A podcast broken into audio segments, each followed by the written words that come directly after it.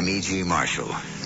It is a generally accepted theory that no man is all good or all bad, that there is a mixture of both in all of us, that we are all, in some degree, Dr. Jekyll and Mr. Hyde. But is it possible that a man could be all evil, all selfish, all destructive, without a single saving grace? This is a study of such a man. Lord, will the old goat never die?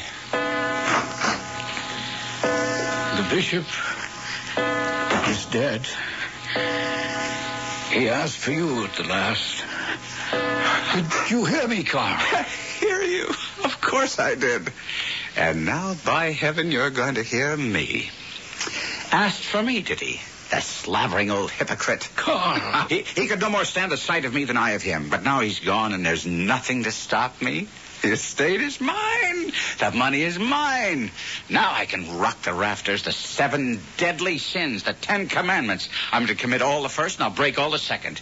Oh, oh, oh, oh, oh I'm going to cut such a swath, the devil himself will envy me.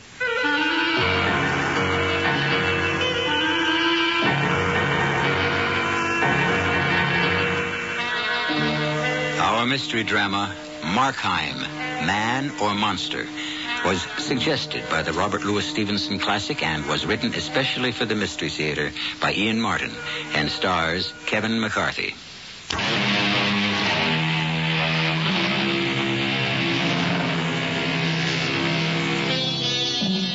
I'm going to cut such a swath that the devil himself will envy me. These explosive words from the tall young man who had waited so long for his great uncle to die shook the man who had brought the news, Dr. John Devlin. In stunned disbelief, he looked at the handsome young man still in his thirties, whom he loved as a son, while memory raced quickly through his head.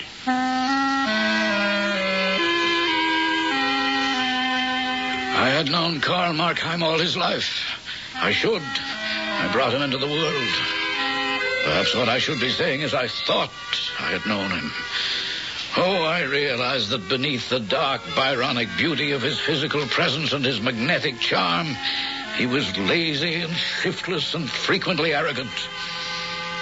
But since his parents' death, I had stood in loco parentis to him and accepted his faults as any parent eventually must do with a grown man. And yet, till this moment, I had failed to realize the ugly evilness that lurked deep within him. Carl, control yourself. The house is full of mourners who loved and respected the great man we have just lost. Come with me quickly into the library till you can get hold of yourself. Oh, oh, I can control myself, Uncle John. If I could keep myself in hand, swallow my bile all those years I had to scratch for handouts, how easy do you think it's going to be for me now that I'm king of the hill? Carl, boy, save some pity and sorrow for the poor old man. He was your great uncle. He was a family nemesis. He sat on the estate and the money, pontificating on the virtues of frugality and self-denial, refusing my father his share, hounding him into mediocrity, turning him into a fawning dog, killing him in the end. And my mother with him. May he rot in hell. The, the bishop. Well, then, in heaven, wherever he chooses, or wherever he was led, all I care for is that at last he is dead and I am alive and free. Oh, come, come, Uncle, let's start the festivities. I follow my foster son from the room, my old legs unable to keep up with the vigorous stride of his younger ones. I watch him pass among the guests, a perfect picture of subdued grief and compassion. His tall figure above everyone as he moves through the crowd of mourners towards the Childers family, oldest and dearest friends of Carl's father and mother. And I cannot believe it, watching him now. The thoughts that he has put into words in front of me. Carl, my dear boy, my deepest condolences. Thank you, Mr. Childers. I'm sorry too, Carl. I, I wish there was something I could do to help. Thank you, Grace. But it it had to come eventually, didn't it? As it must to all men. And women, too, I suppose. Oh, never to you, Mrs. Childers. You look like Grace's sister. Oh, now there's the wildest of compliments from a young man to a woman teetering on the edge of her prime. Now, that's true enough, madam. That you are in your prime, but far from the edge. You are very gallant. And you are very out of key for such a solemn occasion, Gertrude. Oh, I'm sorry, Winston. I certainly didn't mean to say or do anything inappropriate. Uh, when will the actual internment be, Carl? Oh, I- I'm afraid I'll have to ask Uncle John. He can tell you exactly what's planned. Oh, hello there, Dr. Devlin. Oh, Mr. Childers, Mrs. Childers, Grace. How do you do? Always a pleasure to see you, Dr. Devlin, even under these most unhappy circumstances. I've got to get a breath of air, Grace. You want to join me on the balcony? Oh, yes. Will you excuse us for a moment? Uncle John, I leave everything in your charge. I, I, I, I've got to get away, and Grace has been kind enough to offer to accompany me. Now, just a moment. I think that... I think we should let the young people have a moment alone to gather themselves together, as the rest of us must plan to do. Well, uh, of course, darling, if you think so. You'll excuse us then. Uh, by all means. Oh, look, Carl. There's a full moon. Mm, lover's moon. Strange thing to have to equate with death. I can't imagine death. I can't even think how it might be. No, how could you at 18? 19. Almost 20. You growing up so soon, little Grace. I have been grown up for some time. And let's not go through any of that old routine about how you used to dangle me on your knee. Didn't I? well, if you did, I was either much too old or you much too young. Hmm. How old are you anyway? Older than the pyramids. what? Before my great uncle died. Now, I've dropped a decade like a snake sloughs his skin. I'm back to my 20s, not my 30s. Oh, I wish you really believed that. Carl, I've been in love with you all my life. I wish you could see me as a woman. Grace, my dear. Carl, uh, excuse me, but the undertakers are here. I think you ought to be with us to make the arrangements. Just call me Angel, Grace. The angel of death. As presumptive heir, I must spread my wings and fly to sit and hatch the golden eggs with all due pomp and ceremony. Oh, I'd love to call you Angel. But for very different reasons. And now you can afford a wife. You know, you are a very forward little minx and mm, an attractive one. Carl, how are you coming? Oh, I wouldn't miss it for the world, Uncle John. I can't wait to be in at that death. Displeased with you, Gertrude. Are you, Winston, dear? What about this time? Grace, sending her off with that break Markheim. You disapprove of young Markheim as a husband for Grace? Well, he's not young. Well, he's in his thirties, young enough, and uh, now gloriously rich. And I'm sorry to disappoint you, my dear, but as family lawyer, I happen to have drawn the bishop's will. The entire estate goes to the church, except for a small pittance to his grandnephew. Oh, no. Oh, look at Grace, the way she looks at him. You can see she adores him. And, well, she does have money of her own. On which, as long as I have any say about it, he'll never lay a finger. They're coming this way. I'm returning your daughter to you, safe and sound. If you'll excuse me, I, I understand the undertakers are here, and I shall be needed. Then we'll go. Uh, Grace, uh, you and your mother go home. I, I shall stay for the reading of the will. So soon? Uh, if you prefer to wait. No, no, by all means. Let's have anything pleasant that we can on this unfortunately dreary occasion. I shall make all due haste to have the bishop transported to the mortician so that he can robe and prepare him for his lost retreat. Carl! Oh, uh, forgive me, Mr. and Mrs. Childers, but Carl, you're keeping us waiting. If you'll excuse me. Quite all right. I'm sorry. I'm sorry, Uncle John. I didn't realize that the old boy was in that much of a hurry. Believe it. Everything. The estate, this house, all the money to the church. You heard the will? I'll contest it. I'll drag it through every court. Now, easy, I- Carl, easy. He left you a yearly A allowance. thousand pounds a year? Well, that's not enough to keep me in cigars. I think the bishop had it in mind that it was high time for you to start earning your own living. Don't you look down your nose at me, you pompous fat. Carl, control yourself. It's Oh. quite all right, Dr. Devlin. I can well understand Ah. Markheim's disappointment. But time will accustom him to his new status in life. The will entitles him to stay on for six months in the house. It will take that long to clear probate anyhow. They'll never clear probate. I'll contest. Uh, That's your election. But let me warn you, Markheim. I drew this will, and it's ironclad. You can't break it. Ah. Besides, it'll cost money to contest, and it seems that's what you have, in your own words, very little of. Uh, Good day, gentlemen. good day, Mr. Childers. oh, that fat, supercilious, vulgar little. Carl, will you stop it? I, I can't bear to see you like this. You mean as I really am? No, no, I won't believe that of you. Then watch me find a way to cut him down to size. You can't, Carl. You have no power to change what is. Oh, you think not? You think not? When one has no scruples and long ago buried his conscience, anything and everything is possible. Now stop looking so scandalized. Is the naked truth more than your Victorian morals can bear?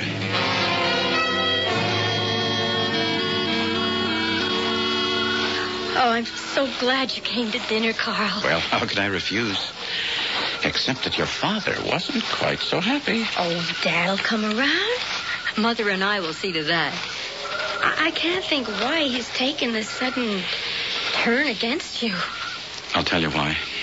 It's because of the will. My beloved great uncle has left me practically penniless. Oh, no. Hmm? Oh, my poor darling. Oh, but you, with your wonderful brain and, and all your connections, you can find a way to be as rich as you want to be. Well, that takes time, and I don't get any younger. Oh, you'll never look old. I adore you, my darling. I have all my life watching, waiting for you to grow up. To be old enough to ask you to be. Well, it's all impossible now. What's impossible? For us to be married? Just because you haven't much money? Well, I have more than enough for both of us. Mine that my uncle left me. Oh, darling, darling, if that's all that stands between us, kiss me. And we'll be married as soon as it's decent. No, sir. Never will I give my consent. You'll never get either my daughter or her money. That's when she's 21. I know your staying power. You'll never wait that long. You and my daughter will never be married. I wouldn't be so sure of that, Mr. Childers. I promise you that I'll give you cause to regret your attitude before all is done between us. Oh, my darling, I, I, I love you so. If, if this is the only way, then, then I'm not ashamed. I'll be proud. It's the only way. And I promise you, mm, you won't be sorry. How can I ever be sorry for loving you? You poisonous scoundrel. Is, is this true, Grace? Yes, Father. You're going to have his baby? How long? I'm in my fourth month. Lord, no. It would seem, Mr. Childers, that after all, a marriage has been arranged.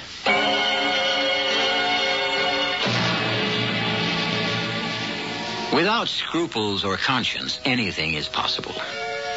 It would seem that Karl Markheim's statement is right. Let's see his score so far. Of the seven capital sins, he has committed all but uh, perhaps envy and gluttony. And he's only beginning to break the commandments. Can he reach his goal? I'll be back shortly with Act Two. A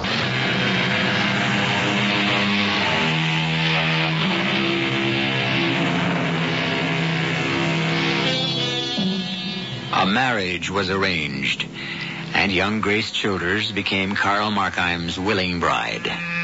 If some people thought it was a little close after the bishop's death, most people felt that Carl had waited long enough to take the step. The church was gracious also. For a promised yearly contribution, they granted the use of the Markheim house and grounds. To people at large, only one thing was any different in this marriage, and that was that the newlyweds did not take their honeymoon immediately following the wedding. How is Grace, Uncle John? In perfect health. She'll make a wonderful mother. I have something to say about your wife's pregnancy. Hmm. What's that? It's starting to show. Fortunately, however, there is a remedy. What are you suggesting? That you take your wife on an extended honeymoon in Europe. Let's say a, a year's visit at least. By the time you return, there'll be no embarrassment for anyone. Well, it's impossible. I don't have any money. Your wife would be glad to lend it to you. Well, except that that starched shirt that she calls Papa has managed to sew it up legally, and the estate won't give me an advance. Very well, I, I'll arrange it somehow. I'll talk to Mr. Childers. Do you love that girl you married? Hmm. You're the only one I'll give the truth. You see my reflection in the mantelpiece mirror. With this reflection, I'm happy to realize I'm breaking two commandments at once. Uh, what do you mean? The first and the second. Thou shalt have no other God but me, and thou shalt not make for yourself a graven image. There is my graven image in the mirror, Uncle John. Myself. What I love first before any. What, what is it? Who is he? I can't see him clearly. How do you. Who did you bring with you? I bring. Uh, what are you talking about? Behind you. Over your shoulder. I. I saw it in the mirror, a face. There's no one behind me. We're all alone. But when I turn to the mirror, I. I, I can't. I You can can't see what, Carl? Nothing. There's nothing there. No. Whew, I guess perhaps I, I've been too busy indulging the sixth of the seven deadly sins, gluttony, in my case, the bottle. Ah, leaving only envy. You know something, Carl? I think you need this trip as much as that dear little wife of yours does. I think it might be the best hope for both of you. I'll talk to Childers and show him that without it, there'll be the devil to pay for all of you.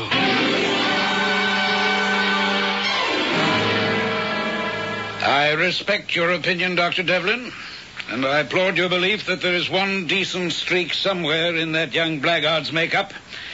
But I'll do everything legally in my power to keep his hands off my daughter's money. But it is her money. She's not of age. She's married and having a child. It seems to me age is irrelevant. What is irrelevant is my husband, Dr. Devlin. He's a century behind his times. Which is exactly why he's going to release Grace's money and stay out of this. Gertrude, I don't want you interfering. There are a lot of things you don't want, Winston, but I'm not going to stop to listen to them because it might take weeks. Now, you don't want to look like a fool. You don't want to be embarrassed among our acquaintances. What are you talking about? Well, you would call it your daughter's good name. I call it a spade. Your good name. Your reputation. Carl and Grace will have a child less than five months after they're married. If they have it here, you'll be a laughing stock. If they return a year, two years from now, from an extended trip on the continent, who's to say what age the child is? And your reputation will be salvaged, as well as your daughter's. You have no choice. She had cut to the heart of the matter, and Childers had to give in. Grace got her money, and Carl and she their honeymoon. If that's the proper name for it. I made a trip to France myself to deliver the baby, which I'm sad to say was fruitless since the child was born dead. Now, now, now, you mustn't take it so hard, Grace. It was no one's fault. Perhaps. I can assure you medically it was sheer unfortunate accident. It it was better actually this child didn't live. But that doesn't mean you can't have as many more as you want. As I want. Yes. The problem isn't me, Dr. Devlin. It's what Carl wants. Well, Grace, after I've talked to him, Can you talk to him is the question. Can anyone talk to him? What is it, my dear? You can confide in me. No. No, I won't say anything against my husband. I still love him, God help me. He can't seem to help Carl. Maybe you. Maybe you are the only one who can.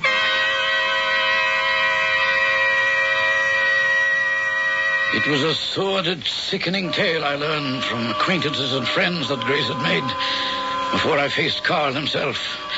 In the last months of her pregnancy, he seemed to have gone berserk, leaving her for days at a time, staggering home only to sober up, leaving again for his women who were legion, his wine glass, which was always in his hand, his gambling, which was prodigious and disastrous. And yet, when I met him again, to outward looks, he'd seemed to thrive on his degeneracy.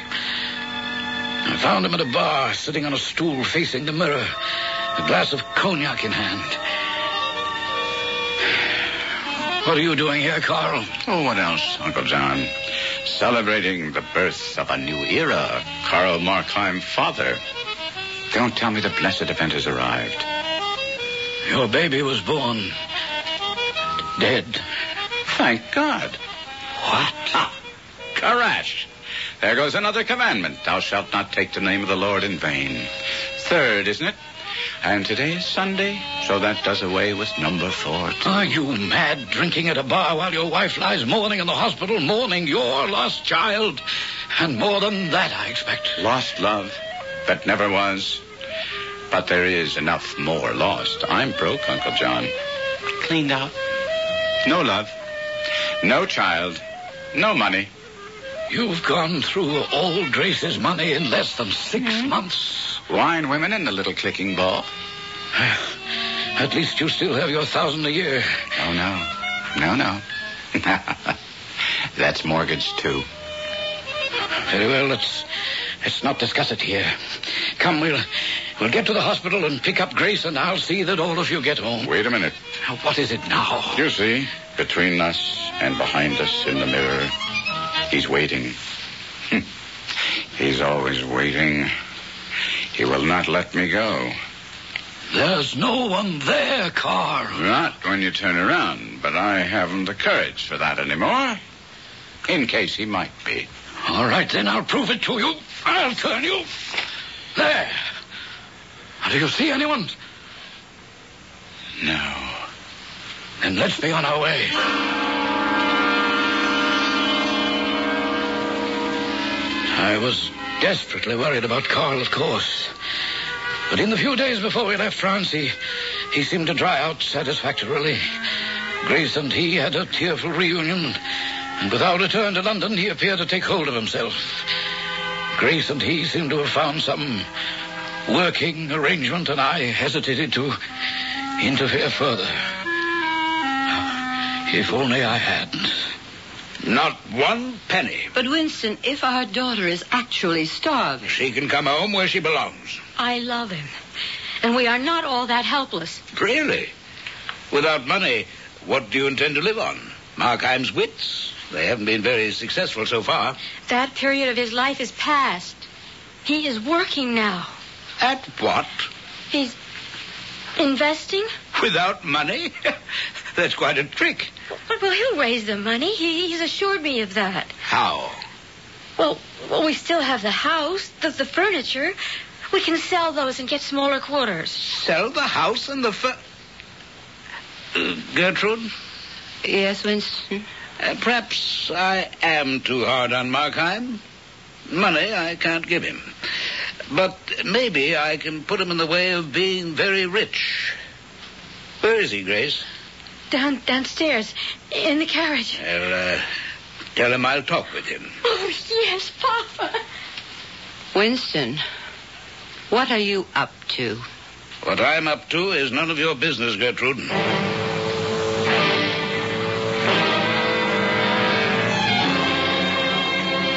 I won't pretend to have any love for you, Markheim, and I've no money to lend you. But for my daughter's sake, I will allow you this one last chance. The name of the stock. Southern Rhodesian Rand.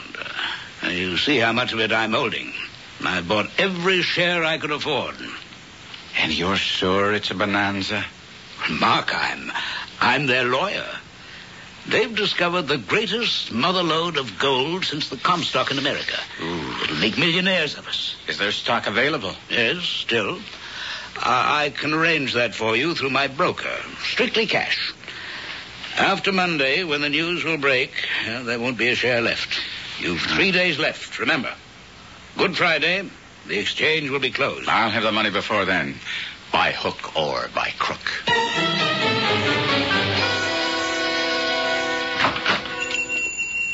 Good morning, Mr. Ross.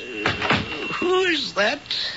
Oh, it's uh, you, Markheim. Well, uh, what is it this time? The usual, my frugal and parsimonious friend, I am in need of cash. Only for a matter of days, however. Of days? Hmm. And what is the security? The entire contents of my mansion, a treasure house. Uh, what is a few days? You shall have it back the Monday after Easter Sunday. Well, it uh, it can do no harm to look. I, I shall be at your house by two this afternoon. Then we have an agreement. Uh, softly, softly. First, let's let the cat out of the bag. I do not intend to buy a pig in a poke. Carl? Yes, Grace? Did, did you get them? Yes, yes, yes. Oh, Five thousand shares at two pounds apiece. Oh. By Monday or Tuesday, it'll be past a hundred pounds and climbing. Oh. We're rich, Grace. Oh. Rich for the rest of our lives. Oh, darling, I'm so glad. Particularly since it's all thanks to Papa. No thanks from me. It was for you he did it. If this stock should fail me, Oh, but it won't, not if Papa yes, thank heaven I have that security. He's holding as much of it as I am. Then try to forgive and forget. Carl, come to the country with us for an old-fashioned Easter. And let's be a real family at last. No, damn it, I, I couldn't stomach the whole weekend. I'll make a bargain. You go up tomorrow with them, and I'll join you on Sunday. I'm quite sure one day will be all your father and I can stand of each other.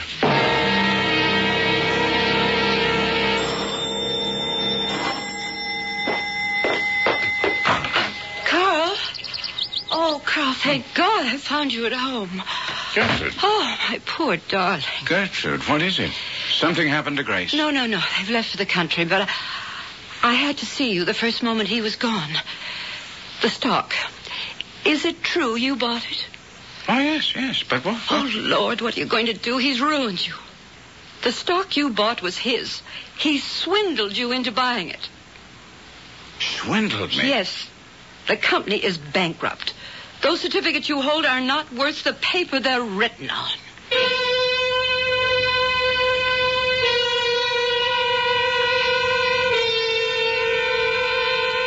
For a moment, Markheim stares at Gertrude in utter incredulity. Then, as he turns in a fury to slam his fist against the wall, there, in the hall mirror, he sees his reflection and Gertrude's.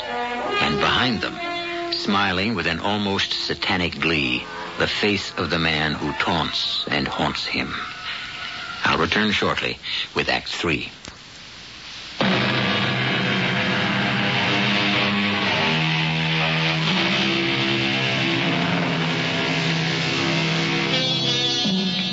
At the sight of that tantalizing mirror image, his eyes misted by the red blood of frustrated fury, Karl Markheim whirls back towards Gertrude. Frozen into immobility at the door, hands in front of him, fingers curled as if to choke and strangle, he moves toward her until suddenly she cries out, Carl? What? What? Oh. Oh. Oh, it's you. Oh, for a moment I thought. No. No, he's gone again. Who? My nemesis. Huh? Oh, doesn't matter. Come. Come, let's go inside. I need a drink. For a moment, I thought you were going to strangle me. Hmm. Not you. Him. Winston, Huh? Who? Oh, him. No, no. No, well, if he were here and if what you say is true, I might have. it's true. You can pour me a drink, too. I almost wish he had been here. Here's your drink. Thank you. To oblivion. Strangling's too good for him, if you'll excuse the expression. I'll even drink to it. I'm the one who's had to live with him the last 25 years.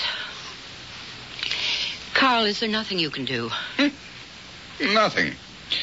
Except try to devise a way to hit him where it hurts for the longest time possible. I know a way. How? No. No, no, I couldn't do that to Grace. She is my daughter. No, there's little you could do to Grace that I haven't done already. Or that I'm not now committed to do. I don't own any of this furniture or the house I pledged. I'll land in jail.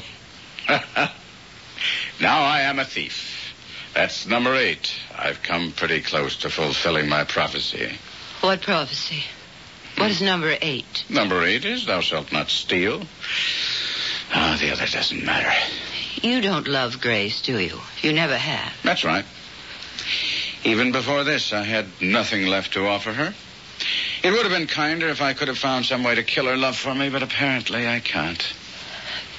Give me another drink. All right. You. You used to consider me a very good looking woman. Mm. Was that one of your lies, or did you mean it? Oh, that I meant. Which brings up the subject of number nine.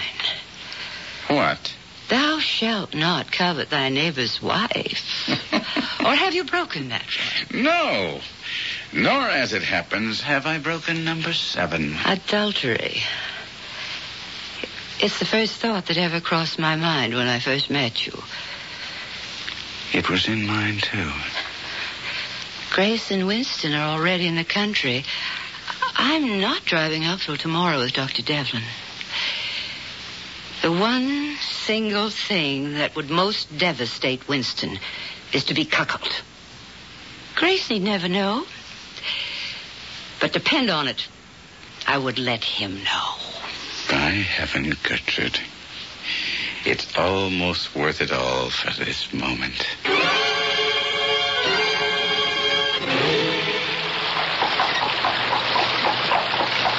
It, Papa? The bridge is down. Those damn spring rains. We we can't make it before dark. We'll have to go back.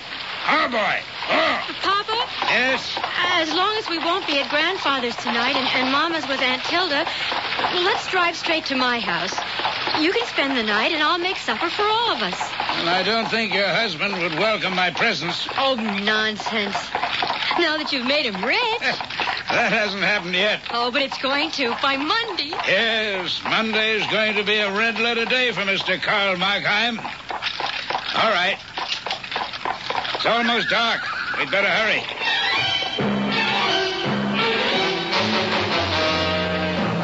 I can't understand where Carl could be. Oh, thank you for carrying up my bag, Papa. I'll just put it on my bed. Good Lord. Carl. Mama. Oh, no. Well, Gertrude, it seems we won't have to tell your husband after all.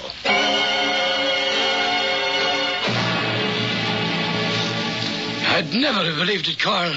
I could believe every rotten thing about you but this. Why, you've broken Grace's heart and destroyed the marriage of my friend and your father. I broke Grace's heart a long time ago. She's lucky to be free at last. As for your friend and my father's Oh, yes. friend. Gertrude told me what he'd done to you. And I was ready to bail you out until this last unconscionable act. Hmm. I now want you to know that I'm through with you forever. You have lost the last friend you have. Except one. Who? My shadow, whoever he is. Well, Uncle John, there's one thing you have to say for me. I keep my word. How? Well, I said I'd commit every deadly sin and break every holy commandment. I've only one to go. And that I'll take care of tomorrow.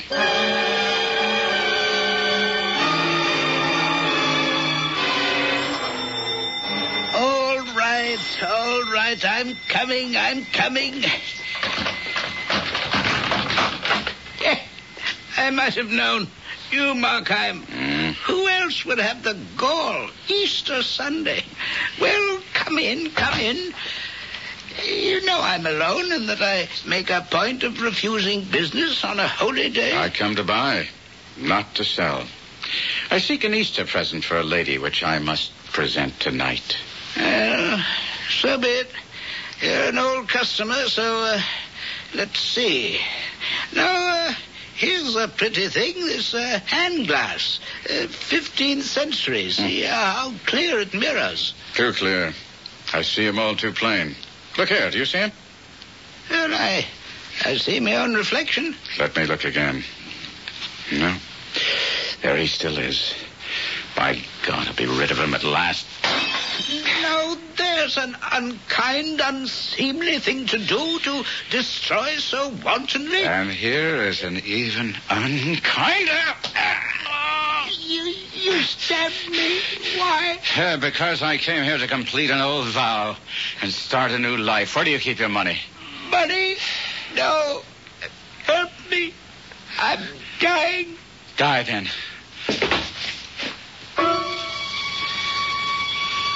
Picked up the guttering candle. I wanted to flee to the safety of my bed, but I've done the deed and must reap the profit. I moved about, pocketing whatever I could find of value, all the time my mind racing, telling me I should have chosen a quiet hour, arranged an alibi, not have used a knife that belonged to me.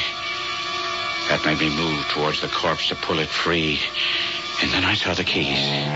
There was money, much money, enough money to save me hidden somewhere in this house.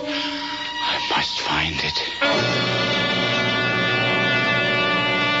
Perhaps an hour later, I was upstairs ransacking the place desperately when the voice spoke. You are looking for the money, I believe. I whirled. It was him. My mirror haunt at last, face to face in life. He seemed commonplace enough, and his voice was kind and gentle. I tried to answer, but none would come. I was frozen. You know you have long been a favorite of mine. I have long observed you, as you are aware, and often sought to help you. What are you? The devil? What I may be cannot affect the service I propose to render you. No, never. Not by you. You do not know me yet. Oh, I know you. I know you to the soul. Know me? How can you know me? My life is a travesty and a slander on myself.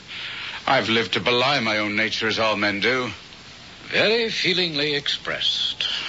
But time flies. Shall I help you? I, who know all. Shall I tell you where to find the money? For what price? No, I offer you the service as an Easter gift. No. No, thank you. I take nothing directly at your hands. It may seem incredulous from all I've done, but I. I still cannot commit myself to hell. Why must you doubt that I have any heart? I was once an angel, too, you must remember. The devil. Why must all men mistake my purpose? I am here to try you, not to enslave you and drag you down into the pit. Oh, that's not necessary in my case. I dragged myself down. Because the devil is an illusion. I am all men. I dwell in all. It is you who seek me, not I you. Now, shall I show you the money? And mercy? Forgiveness? Salvation? Have you ever tried? Or asked for it? The maid. She's returned. Well, that need be no impossible fence to climb. You will open the door, tell her that you are the doctor who came because her master was taken ill quite suddenly.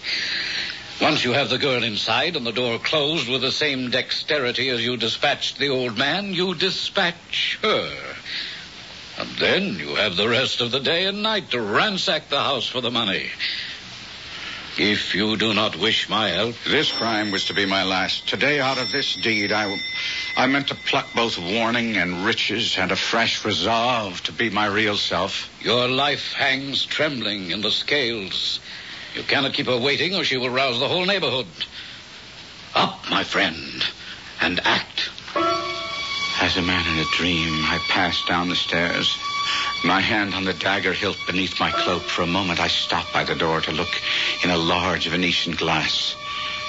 It reflects me, Karl Markheim, alone. Alone, I stand transfixed. And then the bell once more breaks out into an impatient clamor.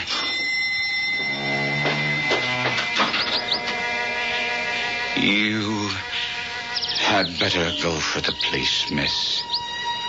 I have just murdered your master.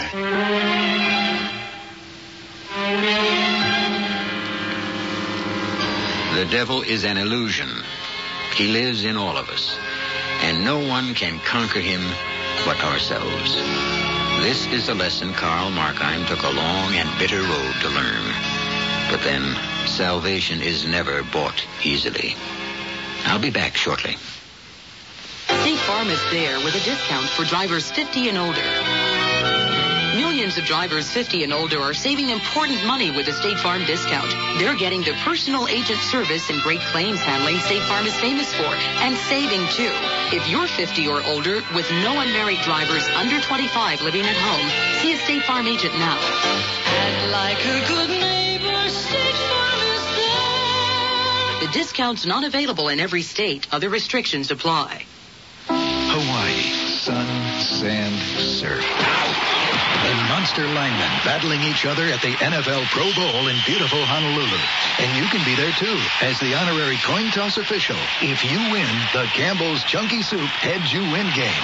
Get details and a money-saving coupon in this Sunday's newspaper. And let Chunky Soup be your ticket to paradise. Campbell's Chunky Soup, the satisfying stop that keeps you going. Must be 18 or older, no purchase necessary. Offer ends July 31st, 1990. If you have not yet prepared your will, please listen carefully. Without a will, the laws of the state and not you will determine who receives your property and in what amounts. Who manages the affairs of your estate? Your choice as guardian of your minor children may never be known. Your loved ones could face unnecessary legal costs and needless court delays. Now, for only $12.95, you can make your own will quickly and safely with the American Will Kit. You'll receive simple fill-in-the-blank will forms with easy-to-follow directions. The forms were prepared by lawyers to be valid in all 50 states. Order now, and you'll also receive free of charge our easy-reading personal protection guide, giving you important tips and special information that can save you money. Now is the time to take advantage of this special mail order opportunity. To order, call toll free 1-800-542-1212. Only $12.95 plus shipping. That's 1-800-542-1212. Money back if not satisfied. Call now 1-800-542-1212.